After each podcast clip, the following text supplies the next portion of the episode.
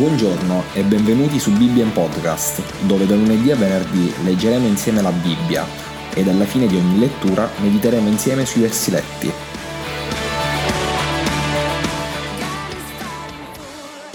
Efesini capitolo 4 Io dunque, il prigioniero del Signore, vi esorto a comportarvi in modo degno della vocazione che vi è stata rivolta, con ogni umiltà e mansuetudine, con pazienza, supportandovi gli uni con gli altri, con amore sforzandovi di conservare l'unità dello spirito con il vincolo della pace.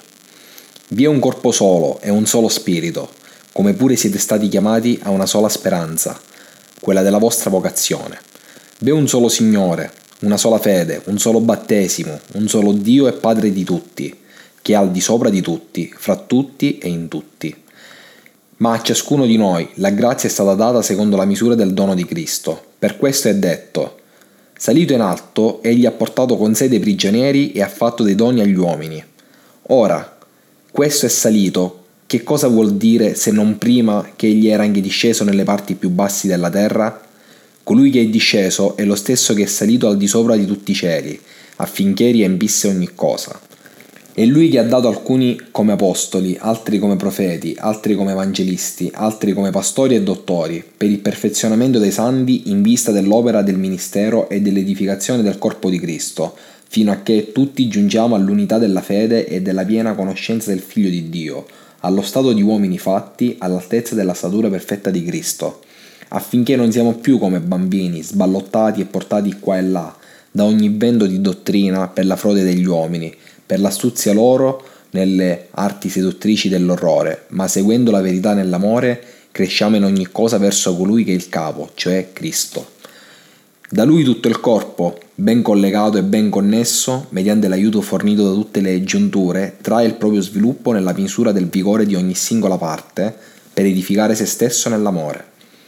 Questo dunque io dico e attesto nel Signore, non comportatevi più come si comportano i pagani, nella vanità dei loro pensieri, con l'intelligenza ottenebrata, estranei alla vita di Dio, a motivo dell'ignoranza che è in loro, a motivo dell'indurimento dei loro cuori.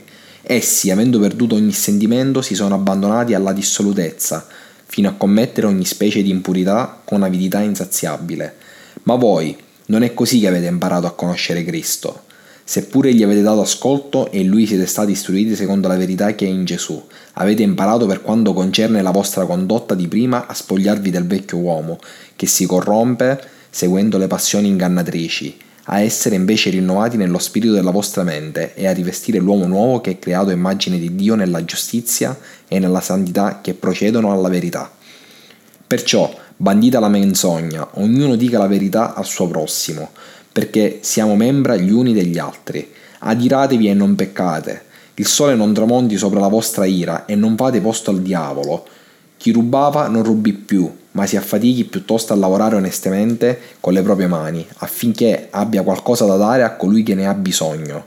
Nessuna cattiva parola esca dalla vostra bocca, ma se ne avete qualcuna buona che edifichi secondo il bisogno, ditela, affinché conferisca grazia a chi l'ascolta. Non rattristate lo Spirito Santo di Dio, con il quale siete stati suggellati per il giorno della redenzione. Via da voi ogni amarezza, ogni cruccio e ira e clamore e parola offensiva con ogni sorta di cattiveria. Siate invece benevoli e misericordiosi gli uni verso gli altri, perdonandovi a vicenda come anche Dio vi ha perdonati in Cristo.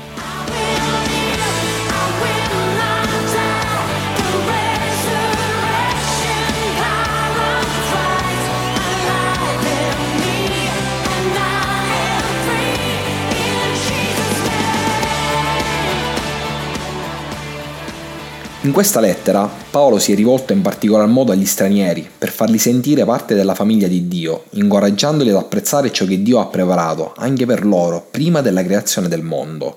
Essi non devono più sentirsi lontani ma uniti in Cristo ai loro fratelli ebrei, salvati per grazia proprio come loro attraverso l'opera di Gesù, l'unto re di Israele che finalmente era venuto come promesso già anticamente. Essi si erano uniti alla comunità dei figli di Dio e tutti insieme, attraverso l'opera dello Spirito Santo in loro, potevano abbracciare l'amore senza limiti che Dio aveva manifestato in Gesù.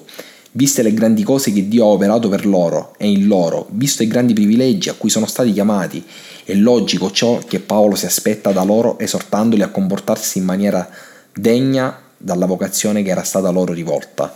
Cosa si aspettava Paolo da loro? Si aspettava che manifestassero le caratteristiche proprie di chi è stato trasformato da Dio, le medesime che hanno caratterizzato la vita di Gesù sulla terra, umiltà, mansuetudine, pazienza e ovviamente amore. Se Dio ha manifestato un amore senza limiti nei confronti degli uomini, ci deve forse stupire che coloro i quali hanno conosciuto Dio manifestano tale amore gli uni verso gli altri? Un comportamento degno della chiamata di Dio si caratterizza proprio per l'amore. L'unità dello Spirito non è qualcosa che possiamo creare noi, perché tale unità è stata creata da Dio che ha dato ad ogni credente il medesimo Spirito Santo. Tuttavia, la conservazione dell'unità attraverso il vincolo della pace richiede impegno da parte di ogni cristiano.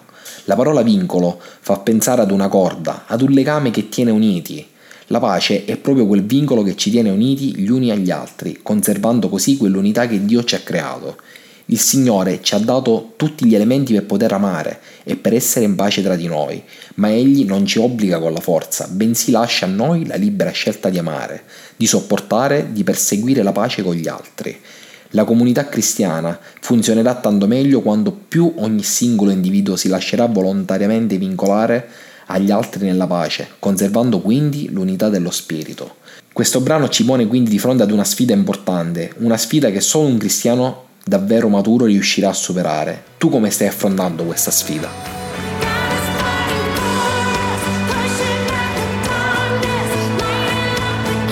Grazie per l'ascolto, io sono Simone e questa era Bibbia in Podcast.